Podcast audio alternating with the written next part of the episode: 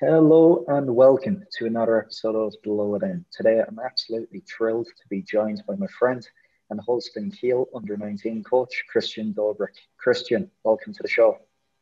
Welcome. Yeah, thanks for the welcome. I'm really enjoying to be here today. Brilliant. Christian, you're a lot happier than the last time we spoke. I imagine it's great to be back out on the pitch. Yeah, it's it's huge. So we started training like two weeks ago and we are able to train right now we were out since the first of November here in Germany, and we're not able to train. Well, we were able to, to play, and right now we are gladly back on the pitch and can enjoy what we all enjoy the most, the beautiful game, I think. Of course. And just for people that aren't too aware of yourself, Christian, could you begin just by giving a brief introduction and perhaps your where your passion and love for football came about? Yeah, I st- I'm really, really young, so my bi- biography is not that uh, that large right now. I'm 24 years old since January right now, and uh, started playing football obviously in, in the when I was four years old, roundabout. So I think 2001 or 2002 I started with the with the beautiful game, and uh, yeah, it was always a passion for me because I started loving the game at the World Cup 2002 some of the memories back then when Germany was in the final of some of my earliest memories. And I started here in, in my hometown in Flensburg, in the really north of Germany, the forest north. Yeah, and after all, I played my whole life and started progressing in, in the Youth, my hometown club, uh, TSB Flensburg. And someday, one of my coaches asked myself if I like to train some of our youth teams. And I was like, yeah, okay, I'm interested in, in tactics. I like watching football analysis and so on. It's more like a hobby. And I was like the guy on FIFA who was always changing the tactics uh, three times in a game. So I were really, yeah, we're curious about it, how it's to be like a coach. And I started to train the U13 team at my hometown club. And the year after, after I did my A level, I also trained the U15 team and after all, I went to study in, in Kiel, so in the capital of our federal state here in Schleswig-Holstein. And I was not thinking about going to be a professional coach or something. It was more like I'd like to keep coaching because it was something I really enjoyed and keep playing. And first of all, I started to, study law at uh, the university in Kiel. But in my hometown club uh, uh, coach, I was really it was like a mentor for me, at Adol Koskoglu. He said to me, just go for it and ask for Holstein Kiel if they are searching coaches right now. I was like, I think it's not not possible for me to join the club. It's so big and they're in the second division and I'm such a small guy with 20 years old and they never really want to to hire me. But uh, I had a really good dialogue with them after all. And uh, then I started in the U10 team of Holstein Kiel in 2017, I think, in the summer. And it was amazing for me to work in an academy of a professional club. It was so amazing for me. I quitted uh, the law studies and uh, changed for sports science. Uh, in the summer afterwards. And uh, yeah, I progressed as an assistant coach after that to the U14 team here in Kiel and was really passionate about Tim Walter as he joined our club and his way of playing football. Markus Anfang back then was also really successful and had something about positional play I really enjoyed because Pep Guardiola obviously was one of my idols since the very first minute. But uh, Tim Walter was really amazing with his new ideas. And as a U14 coach, I just watched and watched and watched the training sessions of the professionals and I was the guy with a with taking notes on the side always and just spectating. And also Tim noted this knows to this that there is uh, a youth coach that watches every training and makes notices. And yeah, I really liked it. And after all, then uh, I had the opportunity from to join as a coach of the U19 team because Dominic Glawogger, our U19 coach back then, also noticed, noticed me because of my passion about the playing model and he was uh, also really close to the way of playing from Tim. And he asked me if I like to join him. And yeah it was possible for the club the club made it, made it possible to bring me to the U19 and that was the first year I started as assistant coach in the U19 and after all this year, right now, I'm, I'm joined my former assistant coach colleague uh, Freddy Kaps in the U17. He's the the head coach, and I'm now his assistant coach. But it was the way. So it's from the really young ages of the club to the to the oldest, and now the second year in the Bundesliga here. Fantastic. And you talked about Tim Walter there, Christian, as a 14 year old. What ignited that spark in you? What was it about Tim Walter's method of play or training model that got you going? I think, first of all, about the playing model, I really noticed there's something special about it at the first game in the second Bundesliga. So you have to imagine Holstein Kiel uh, was promoted the year before and had Markus Anfang as a coach, and they did really really well. So there were a lot of loan players from other clubs, but they did really well, and they were in the relegation against VfL Wolfsburg for the first division, and they lost it. And after all, this uh, was not not good for the club, but uh, also Markus Anfang, the coach, left and he went to FC Köln.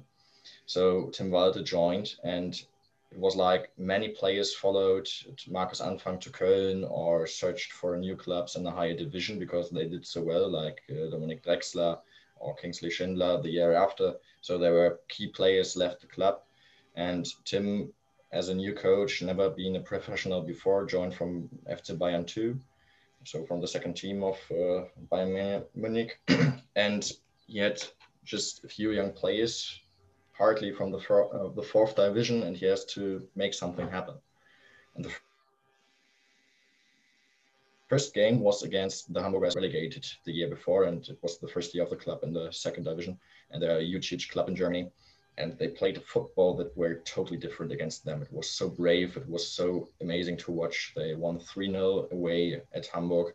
And I noticed there's something special. And it progressed over the time as you watched the game of the professionals that there is something special about the way they're playing and how much control and dynamic on the same time is there and how they dominate every in the league every side I, I have watched, they dominated and tried to dominate. And yeah, Tim was really strict and really clear about his way of playing and how he sees football. And that was something that I really can, uh, yeah, I, I really enjoyed because I love it about Guardiola, this way of this is my way. There are other ways, it's okay to play like this, but this is my way. And I'll think this is the right way and I will play like this no matter what. And he did it with players that were, everybody said they will get relegated in this year and they were back on top and nearly get promoted again. So it's, it was amazing and something I'd like to learn from. And Tim, as a guy,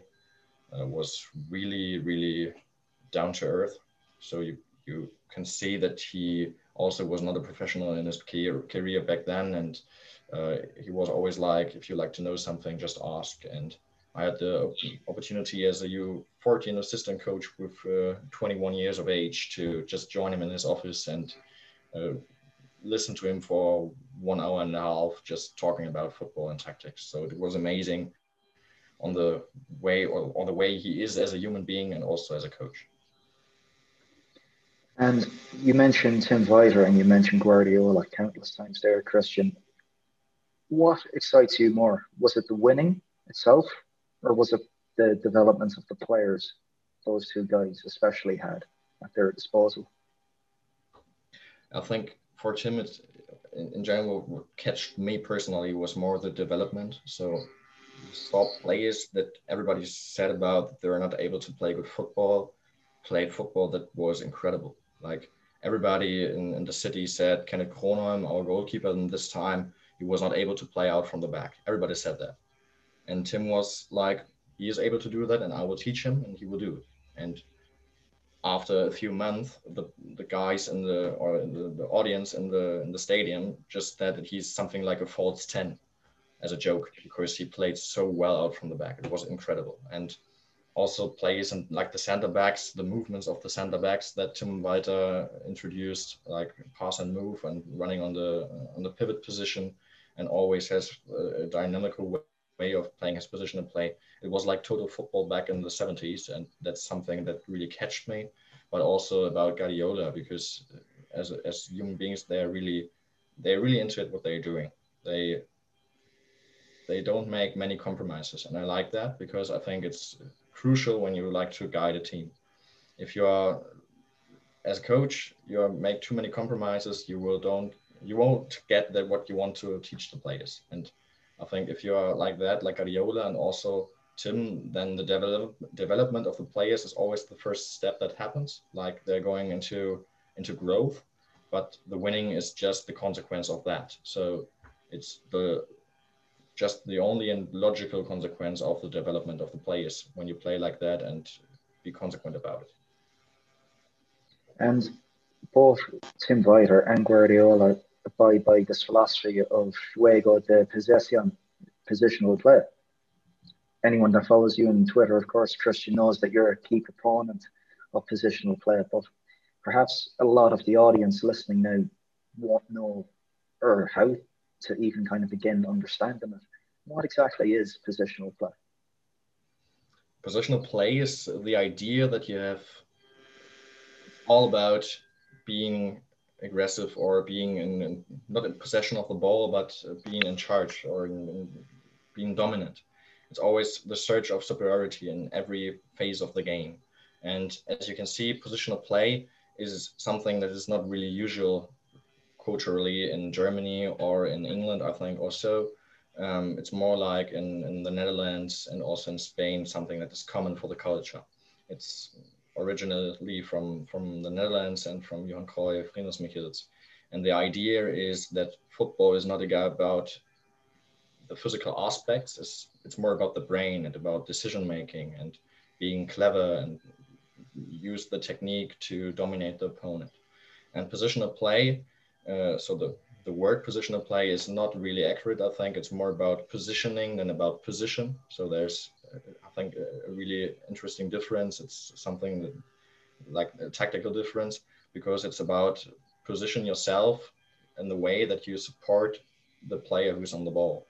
And for that, in, in, in general, there's we divided the pitch in zones and for us make principles and rules how to uh, go into the zones and uh, have a structure where you can keep the ball properly and also be dominant. Like there are some concepts in positional play to be superior or have a superiority. Like for example, I think it's one of the classics, uh, the numerical superiority. Like for example, the opponent plays a 4-4-2 flat and is running with two strikers on your first pressing line or on your first line of, of uh, building up.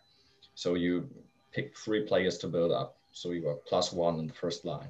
And that's numerical superiority. You're plus one in the first line, you're plus one in the second line, and maybe you pin back the back four with two players.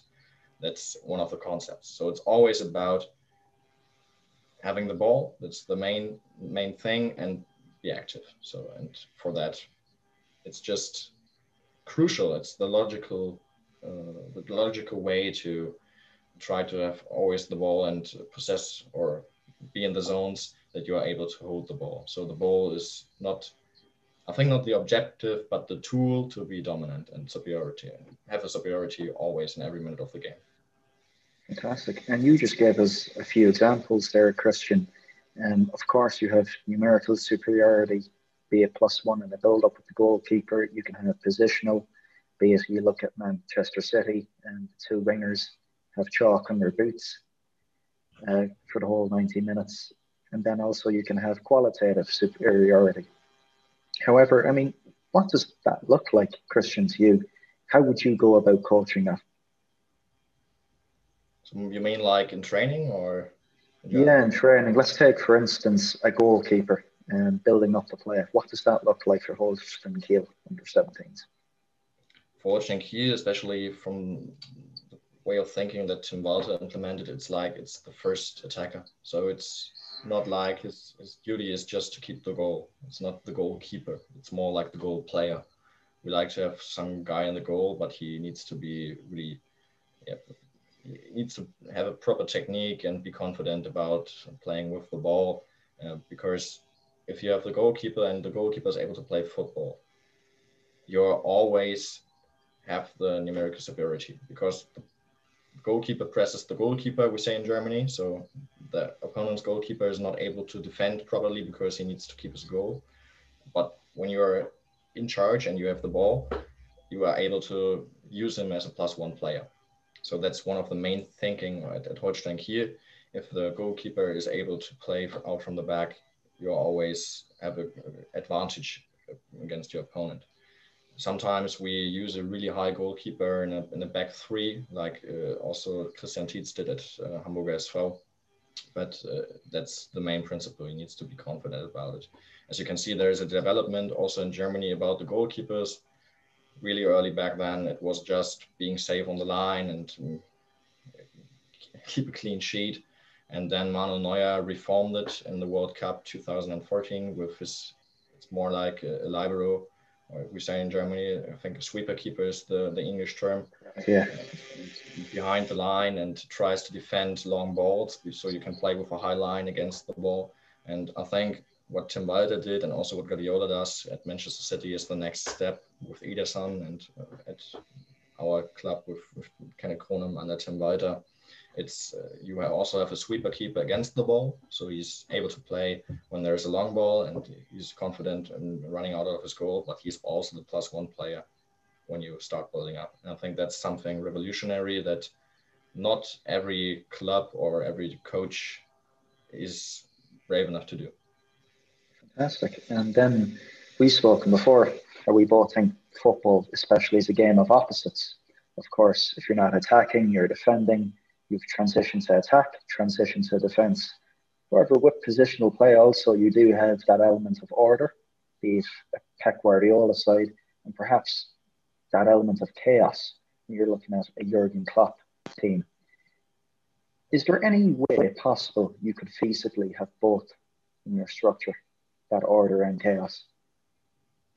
I think the main uh, objective of positional play, in my understanding, is to generate chaos in the at the opponent. So the opponent is, is in chaos; he's not able to be in shape with his block, and you like to have a structure to use that because there are two poles, like you said, order and chaos on the one side, but also stability and instability.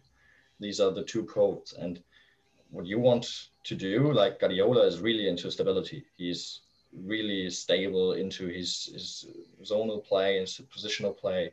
He's uh, really strict about which zone has to be occupied in which phase of the game. He's really into structure. He is really into order. And I think because he does that, he's able to create chaos at the opponent's line, like shifting the opponent to, to one side and attacking on the other side. That's one of the main objective of Manchester City. Like they overload one side and play switch, and then there's a one versus one with Sterling or another player like Bernardo Silva who's able to, to solve it and use his uh, individual superiority. But there's also another way of playing, and that is something that Tim Walter did a lot. So a lot about dynamical superiority, and you are you need to be really confident about doing it because it can generate chaos in your own line. It disrupts your structure possibly. So you need to be really clear about which movement has to uh, trigger which movement encounter. Like for example, at Holstein Kiel, we use dynamics to create chaos on the opponent's line and chaos as a main objective to disorganize the opponent. Playing with the center back who is playing a, lateral pass or a back pass and is running to the pivot space. So the striker needs to make a decision to press the, the, the goalkeeper who's in charge with the ball right now, who has the ball, who's in possession, or press or follow the player who is running in his back. And that's something that disrupts the order because it's changed things that were, I think, it, something common in, in world football, like a center back playing a ball and dropping back. That's something that's really usual. But if you create something different, like running into the back of the striker, it's something new, and the opponent, the opponent has to think about it how to solve this problem and it's too late for that. So you generate chaos with these movement uh, with these mov movements. And if you're able to generate chaos at the opponent but your players know what they are doing you are in, in structure you are in stability you are in order and the opponents start to be in chaos. You see then an extension of that is how each player interprets the same instructions differently. Be a case in point recently with Manchester City, I've been watching a lot of recently. Seeing Kevin De Bruyne at the weekend playing against West Ham. For me, gave a very indifferent performance compared to what I've seen from the likes of Bernardo Silva, Ilkay Gundogan, in similar positions the last few weeks. Now, something which Ricardo La Volpe and Juanma Lillo, who's now assistant coach to Pep at City, talks about an awful lot is pausa. And he says, first you move the opposition, and then based on where the opposition move, they make their next decision for you. Is there any coincidence that when we watch City play these days and you look at the likes of uh, Bernardo Silva, Riyad Mahrez, and Cancelo, it looks like a tree, almost akin to a three-man weave on a basketball court when those three play, as opposed to you look at West Ham at the weekend, uh, City lost possession an awful lot of time in the attacking phase, looked a little bit more unstable with Kevin De Bruyne. What's the explanation there? Yeah, like you said, I think it's something uh, that is about the the way players interpreted their roles. So, for example, when you watch Manchester City right now, I think one of the most important or interesting positions or positionings right now is uh, Cancelo because of his way he's playing the right back. Like when they're in possession, they're always going into three in the back and uh, have a really solid build up and play with uh, I think four players in midfield and three strikers because Cancelo is tucking in as a number eight. And I think it's really about how they interpret it and which skill set they are able to, to deliver to your team. And I think the skill set of Kevin De Bruyne is quite different to what Bernardo Silva or also Phil Foden or other players do between the lines. So if they're in the interiors, I think that's one of the main aspects about that. I think that Kevin De Bruyne has much more free elements than Bernardo Silva is. So maybe Bernardo Silva is more into the uh, the instructions of Pep Guardiola like Kevin De Bruyne. So uh, one player can change the dynamic and also the order and, and stability of your whole team, like you said. And uh, you have to ask yourself if you're playing with the position of play, which player can deliver which skill set in which position. For example, now in the U17, we always ask ourselves how we can develop the players and which skill set they're going to deliver and how we can bring them in position where they can play their strength. For example, we have a, a, a right back who's really good in solving one versus one situations offensively. He's also good in the back. So he's really good in, in, into the back, but this is one of his weapons, I think. So we ask ourselves how we are able to use his, his skill set in the back but also when we are in possession in the last line, because that's one of his strengths, and how we are able to set up the team also with using the player's strengths and have a stability that we can cover his movements in, in front of the or going going in, in the attack and how we are able to compensate that. So that's it's a really complex question you have to ask yourself about every player in your squad and which they will bring to the game and also what the opponent will bring with them. So it's a really complex decision making for us coaches, how we're able to use the strength properly. And sometimes maybe always the, the best coaches like Pep Guardiola make a wrong decision. I don't know. I didn't watch the game and against West Ham right now, but maybe they aren't able to to or in, in, before that he was not able to make the, the, correct decision with De Bruyne. Maybe he thought that he would bring more stability against West Ham. Maybe it's about the opponent. So it's really complex if you analyze your, your team. And if we have something like that, if we see, I would bring another really good player into the squad, but the stability is not right, we ask ourselves how we can bring him in a different position so that he is not uh, bring the stability in general or the order in danger, but also brings his skill set on the pitch because Kevin De Bruyne is an amazing footballer. So there's a reason why you bring him on the pitch. Exactly. And I suppose when you see how how popular positional players become, how certain influences, certain figureheads like Guardiola have redefined the game itself. What does that mean for the 21st century footballer? How does that redefine what we look for in players? Yeah, it's a good question. I think if you if you have a squad, it's not about the formation anymore. So when you were going to plan your squad back then, it was like, oh, this coach like to play 4-4-2 flat, or he's playing with three in the back. That's just his thing. I think that's not our role anymore. It's not about going into and saying for us, for us coaches and say to the to the club, uh, I need two wingers and I need two strikers. I need uh, this and this and this. I think it's far more important and also healthier if you go to a club and you see what there is in the squad and you are able to change your formation regarding to what there is in the squad about the skill sets. So like now in the U17, we had a plan we like to play from the last year with U19. We had some experience and we had a plan how we like to play. But the squad was totally different than last year. For example, we had last year, we didn't have in the U19 any good wingers with one versus one capabilities. So we played with uh, a diamond in the midfield and two strikers because it was was fitting for the squad. But the year after, we had really good wingers and also, like I said, the fullback was able to solve situations in one versus one really, really well. So it was our duty to find a, a fitting system just regarding to the formation where we can bring the skill sets into the best possible way. And I think we are right now in a good stability about that before the league was was uh, shut down. But I think that's the duty for coaches in the 21st century. Uh, 21st century. I think it's not like it was back before that we are able to dictate what uh, yeah we need but on the other side we should watch what we have and how we can use it the best way. So for example Jurgen Klopp at Liverpool has done the same.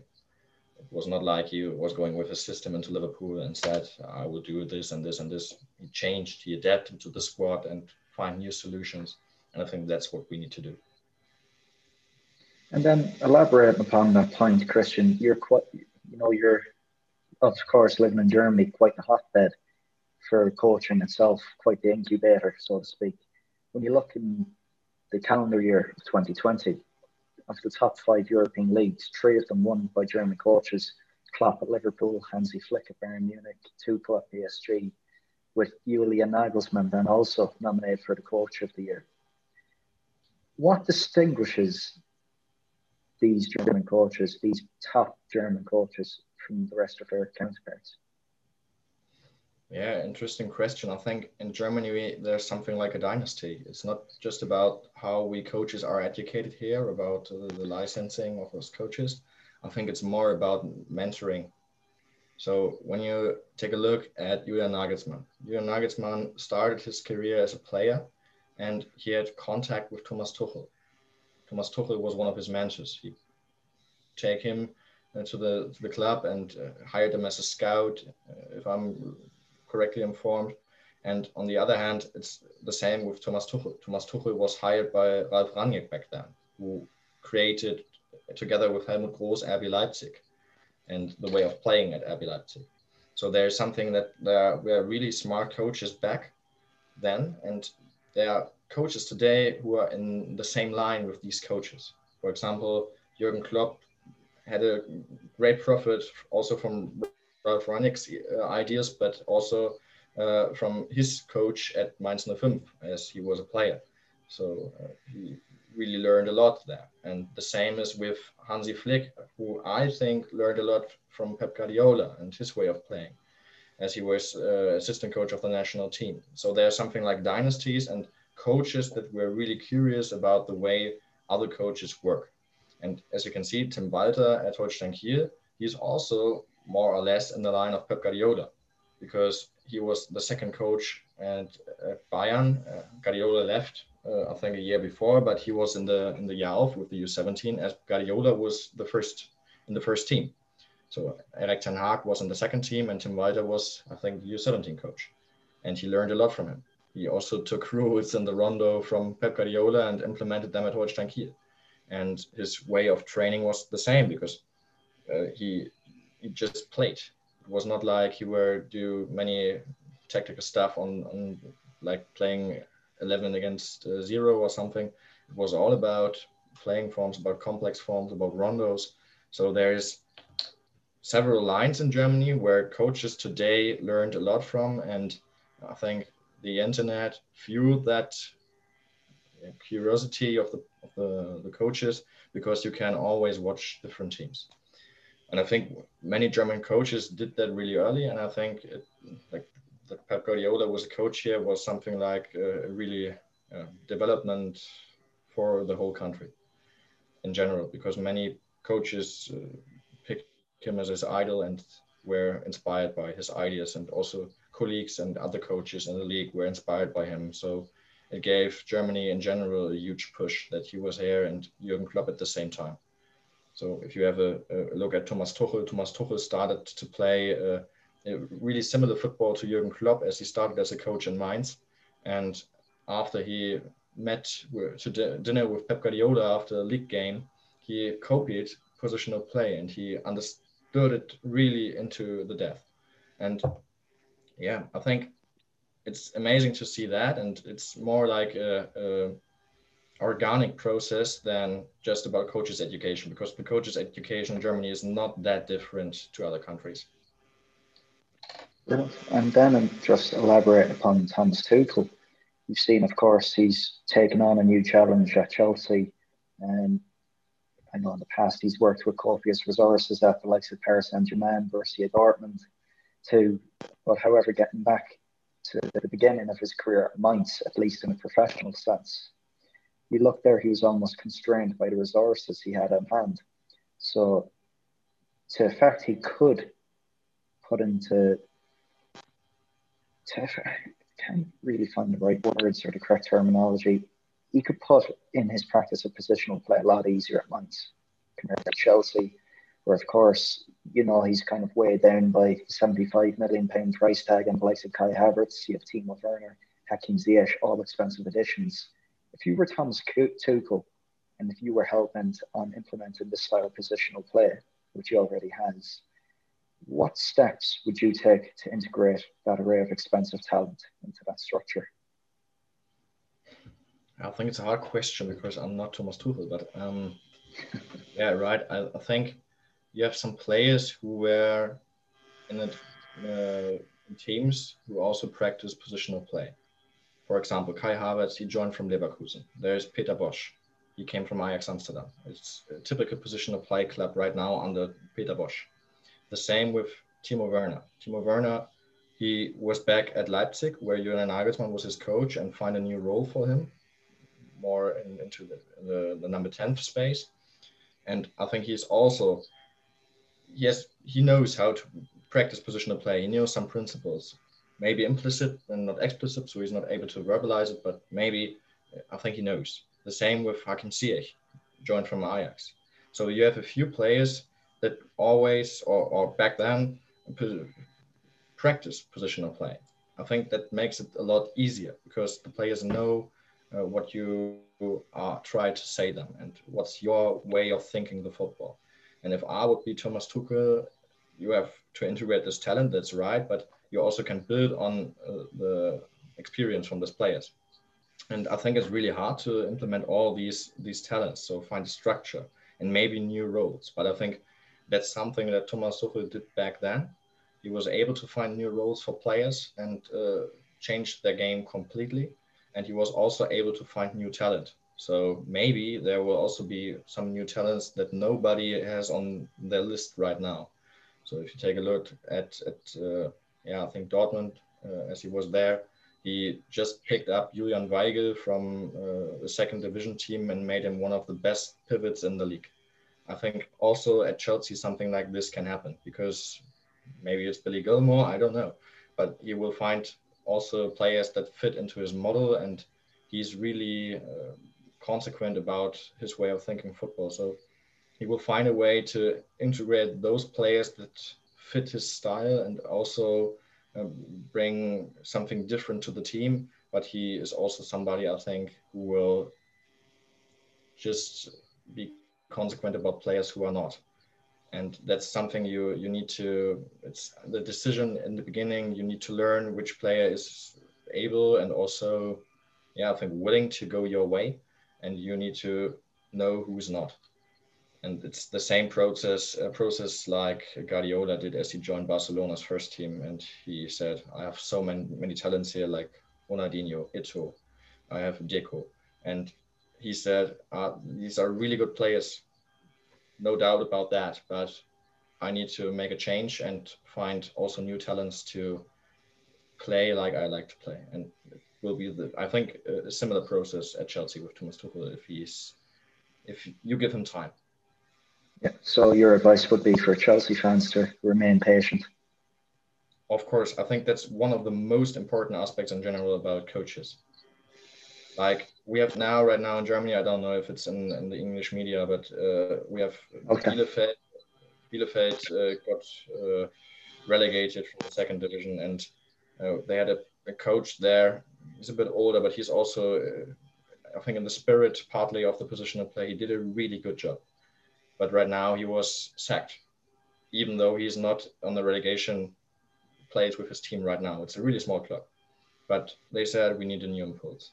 Most of the time, like if you watch Freiburg with Christian Streich here or Arsene Wenger with Arsenal, it's good to be patient about the way of playing styles and if you are convinced about a coach to give him time. I think that's one of the most important aspects. If you watch Arsenal right now, everybody said Wenger out, and right now I think the club is not in a better position than he than they were as Wenger was the coach. So be patient. Be patient about good coaches. And then looking back at the team that beat Tuchel's PSG to the Champions League trophy last August, Bayern Munich. In your opinion, where does that Bayern Munich side under Hansi Flick, the treble winners from last season, rank in terms of Europe's elite over the past decade, perhaps? Surely they're up there. I think it's it's hard to say because of the pandemic. I think it's not not you're not able to compare them to other teams before because of that really really special situation in general. You need you know the the German uh, teams started training earlier than other sides in Europe did. That's it's important to know. I, I don't like to say that Hansi Flick uh, didn't make an amazing job. He's an amazing coach, but I think it's hard to compare. So, but if you take a look at how they played and with what intensity they played, it was something like a hybrid between something that Guardiola did at Bayern and something Jurgen Klopp did at uh, at Dortmund. And I think you can see that influence also in, in, the German national team, as Hansi Flick was assistant coach there uh, till we won the World Cup in 2014. It was really similar. And Hansi Flick, I think he's really amazing about understanding the, the best parts of, uh, I think, those two lines of coaches in Germany, like Guardiola and Jurgen Klopp. So those two schools, and he made a hybrid. And on the other side, he uh, is really good into man management. So he knows how to set up somebody like Thomas Müller with this great passion and uh, the way he took responsibility for the whole team.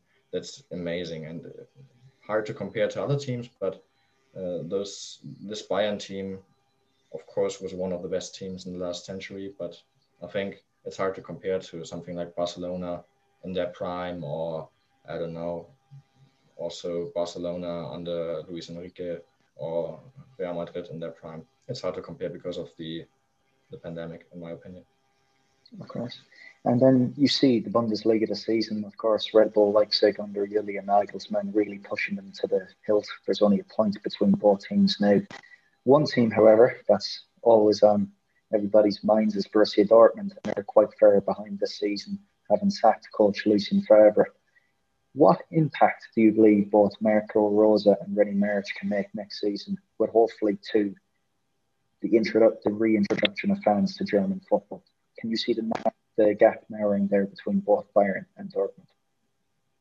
Yeah, I have a, a really good opinion of, of both, of uh, René Maric and also of uh, Marco Rose. I think this team is one of the most interesting teams in German football. Um, and I think right now to the decision to go to Borussia Dortmund is one of the best decisions you can make. I think Borussia Mönchengladbach, where they're right now, is also a huge club and they did a really good job. But Dortmund is also um, also something different. I think it's a, a lot larger and you have different possibilities.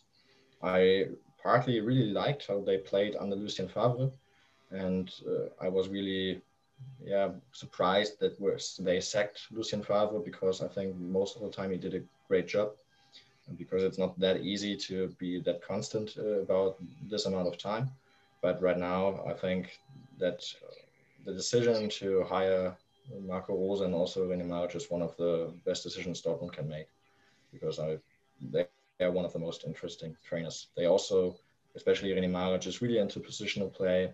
As you can see, Marco Rose was also a player back then in Mainz, and he is uh, started at Red Bull also as a coach and uh, won the UEFA Youth League. So he's more from the thinking, in, in my opinion, more on the side of Jurgen Klopp, and René Maric is more on the side of Guardiola or in between. So it's it's great. It's it's just yeah, like uh, also a hybrid of these two arts of playing these two German ways that established in the, in the last years, and it can be really interesting to see the next seasons how Borussia Dortmund is able to compare with these two coaches on the on the bench against uh, Bayern Munich. Exactly, and even I think you reflect upon last season at the Forum Borussia Mönchengladbach. They played some of the best football in Europe, in my eyes, and it was the perfect combination between both schools. The two guys having come from Red Bull, you had that counter pressing, that aggressive gegen pressing, or also you had control possession play and with players like Denis Zakaria, Marcus Thuram, uh, Ramy Bensebaini, it's just going to be it's going to be a perfect marriage. I one hopes with those two going to Dortmund to see what other players they can possibly improve. And overall, I mean, how do you how do you foresee that going? Do you believe it's exciting times ahead for Dortmund fans? Of course, we talk about Lucien Favre. He's more of the type of controlled possession. Marco Rose, René Maric, they both err more on kind of the old days of Klopp's and pressing. What do you see occurring at Dortmund? Yeah, I think, in my opinion, it's hard to to predict. But in my opinion, to be coach at Dortmund is also or always something different. Like Thomas Tuchel back then, as he joined Dortmund, he changed his game to positional play because, and that's the, the simple truth, many German teams are not really glad about playing against Dortmund, obviously, and they are going to stay back, always stay back and drop drop back and try to be really low with their block. So if you are like to play around these blocks, you need to be good at positional play. And if you're the coach of Gladbach, it's something different because some teams like to decide, oh, we can press higher, we we are able to maybe join the play and try to compete. If you play against Dortmund as a small club or a small club, that's not usual. So maybe they need to change their game a bit more on, on dominance, more on possession, more on, on also on passion or, or I think it's it's more about being really controlled and maybe it will be a bit less dynamic than right now in Gladbach and more about control. But I think most of the elements that they show right now at Gladbach will also be seen at Dortmund um, because it's it's quite the same. Football is not that difficult and not that complex, but I think they need to adapt a, a bit. And if the Dortmund fans also give them time, the same like with Thomas Tuchel, um, they will see great results. I think I'm really convinced about that. And then you have coaches as well, Christian, like the likes of René Maric, uh, who takes a lot of influence from basketball. Uh, Pep Guardiola takes a lot of influence from chess, well, according to Martí Perarnau at least. So, I mean, is there any other sports or perhaps any pastimes which you take influence from and adopt to your coaching practices? Yeah, we also used elements from basketball because its the positional play was originally developed there or is more integrated into the game than it's usual in football. Um, as I was younger, as I was a, coach in my hometown club, I sometimes watched uh, Ultimate Frisbee. I don't know if you know. Yeah, yeah. Frisbee also have kind of positional play. It's a bit different because you have no offside line, and uh, but it, it's really interesting to watch because there are similarities between how you organize around the, the frisbee, like it's uh, how you organize around the ball. And also really interesting, the same thing about hockey. If you watch hockey, it's quite similar to some principles in football. So if you know, I don't know, Bernhard Peters, he was uh, at Hoffenheim and uh. He's one of the most influential German uh, hockey coaches and joined football. He wrote a book with uh, Andreas Schumacher from Stuttgart about two versus one in, in when you are offensive. And it's the same principles like in hockey. It's really interesting because Andreas Schumacher is from football, Bernhard Peters, he's from, from hockey originally. They find similarities and there are some essential truths or universal truths between both both uh, yeah sports that uh, you can share like it's one of the most important aspects that your players are able to solve a two versus one situation it's not about always about uh, have a feeling for the space but also how they can create something out of that space it's one thing to be in that space and get the ball there but it's the second thing to solve the situation. And it's the same like in hockey, the same principle. It's like dribbling towards one player to, to, to pin him and play the pass, the progressive pass, and how uh, the player on the other side has to move uh, or moving in the back or something. It's quite similar. So that's it's an inspiration, I think, frisbee and hockey that's worth watching. It's worth watching for, for, for football coaches. I really enjoyed it and uh, also about the training it's worth watching because some sports are more progressive about uh, the way they train than football is you know football is in germany especially i don't know how it's in england but it's also about or really about uh, these thinking of we try to divide the game into uh, every specific uh, element like the isolation yeah isolation of, of I don't know passing drills or isolation of shooting drills. Um, it's not that effective. And if you watch other sports, they don't try to isolate situations, but they're more wholesome. They think about the game as a as a dynamic and as a whole, like it's usual in Barcelona and in Ajax. Um, then we do do it in general in football. So it's worth watching and try to get inspiration from that. It's, like, really interesting. Really, yeah, really insightful. I think Tim Walter did the same. I think he's also not like the guy who's dividing things into parts. He's also more about saying or arguing that in, in football, Thomas Tuchel is the same, by the way. In football, there's no situation like the other. And it's not useful to try to always repeat one situation all the time because maybe it will happen once, maybe it will happen no time of the game, and you are wasting time. So just try to create as many as possible situations for your players, as many as possible. So like Nagelsmann, he's always overloading the, the minds of his players with huge, huge amount of uh, signals like auditive or vocally, or he's I don't know, he's trying to change directions, and the players always need to think, think, think, and always get new situations. So they uh, experience a lot of situations, and if they are in the right situations right now, they experience so many situations. They're able to choose from this experience and get the, the right decision, and not just always one situation they did ten thousand times. It's not the right way, in my opinion. It's really insightful question. Um, I certainly wasn't expecting any on Ultimate Frisbee getting a mention in a footballing podcast. But um, you know, having having studied youth football in Iceland, that being another quirk. But anyways, the one thing I noticed about Icelandic clubs is they're all part of a wider multi-sport branch. So these aren't just football clubs, they're basketball clubs, they're handball clubs, they're judo clubs, they're wrestling clubs, they're absolutely everything to the community. And you've seen the likes, of course, in South America over the years. Do you see clubs in Germany and Europe over the coming decade or decades becoming more multidisciplinary in their approach in terms of the wide range of sports available to players? We've seen it in the past, of course, with the likes of Petr Cech growing up in Czechoslovakia, who played anything on seven or eight sports. We see it in tennis Roger Federer, growing up in Switzerland, played six or seven. How in your eyes, do you see that approach being more beneficial to players?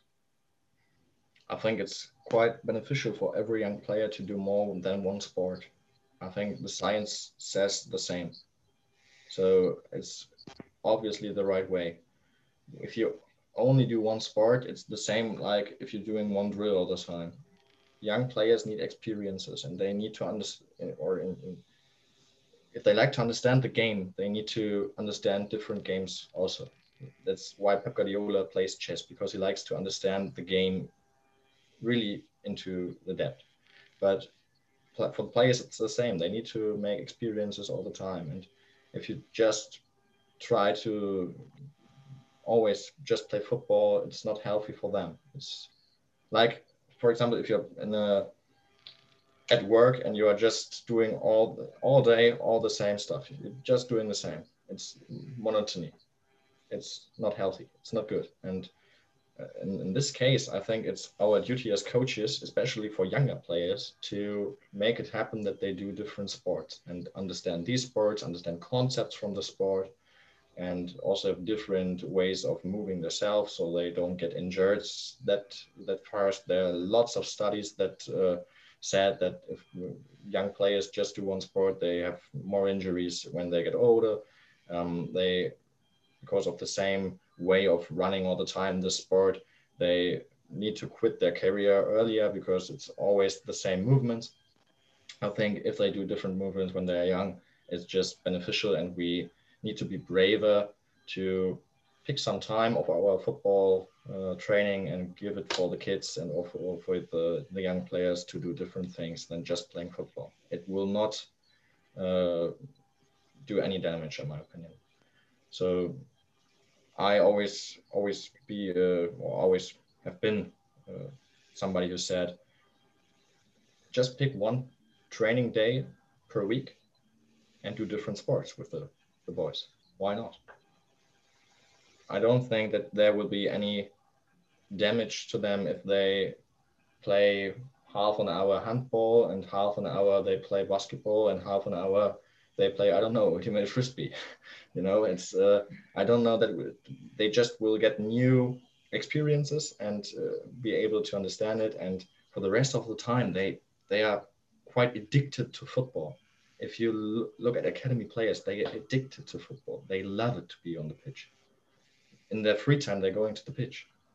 We had many players who came to us and said, I have an injury or something like that. It's not that bad, but I was kicking after we played 90 minutes in Bundesliga because they are addicted. So give them some other sports and other ways of thinking the game and other experiences and just be frightened about it. Be brave. And penultimately, what does the future hold for you, Christian Dobrick? What is your future ambition?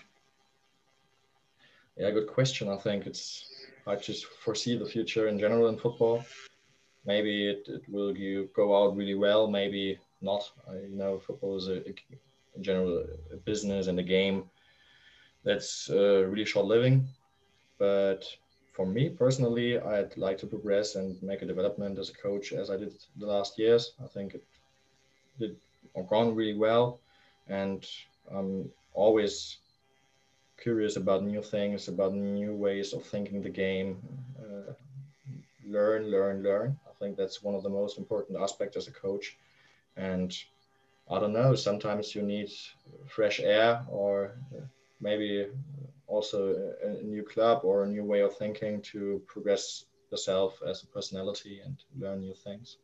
But when I look 20 years ahead, obviously my goal is um, to be a Bundesliga coach sometimes or someday. But you know, it's hard to plan. So for me, it's living in the moment, try to learn as much as I can and try to do my job as best as I can. And if I do my things well and uh, the duties I have well and help my players to get professionals and try to do the best for them. I think quality always will be noticed and someday it maybe will work out. So I do, I, if I fulfill my obligations every day, I don't need to worry about the future. I think. fantastic advice. Christian, it's been an absolute pleasure speaking with you. Um, totally eye, eye-opening conversation for myself, very insightful. Uh, I'm very sure I'll be listening to this podcast again. But where's best for anyone to reach out to you on social media? Sorry, I how's not understand because of the internet? I think it's my accent. Uh, where's best for people to contact you on social media? I didn't understand the second time. I'm sorry. I don't know. It's maybe my connection. Where's best for people to contact you, Christian? Ah, where it's best to contact me. Ah, I think the best way to contact me is maybe about my my Twitter account or about my agency or to, if you like to reach me directly, it's about my Twitter account. If you like to uh, speak about jobs or something, it's more about my age. But uh, yeah, in general, that's the, the, the way of talking to me. Or yeah, if you like to speak about about football with me, try to contact me about Twitter. But in general, you know, lots of people wrote me at Twitter, and I'm really thankful about that. I really enjoyed it because as we, or in general, spoke at Twitter last year, I, I posted some videos. It was amazing. So many people tried to contact me, and it was like more than hundred uh, messages in my in my box at Twitter. It was hard to uh, answer everybody. I most of the time I read the the direct messages, but I'm not just from time I'm not able to answer everything. I hope that people don't uh, be angry about it. Christian, absolute pleasure as always. Top man. Thank you. Thanks.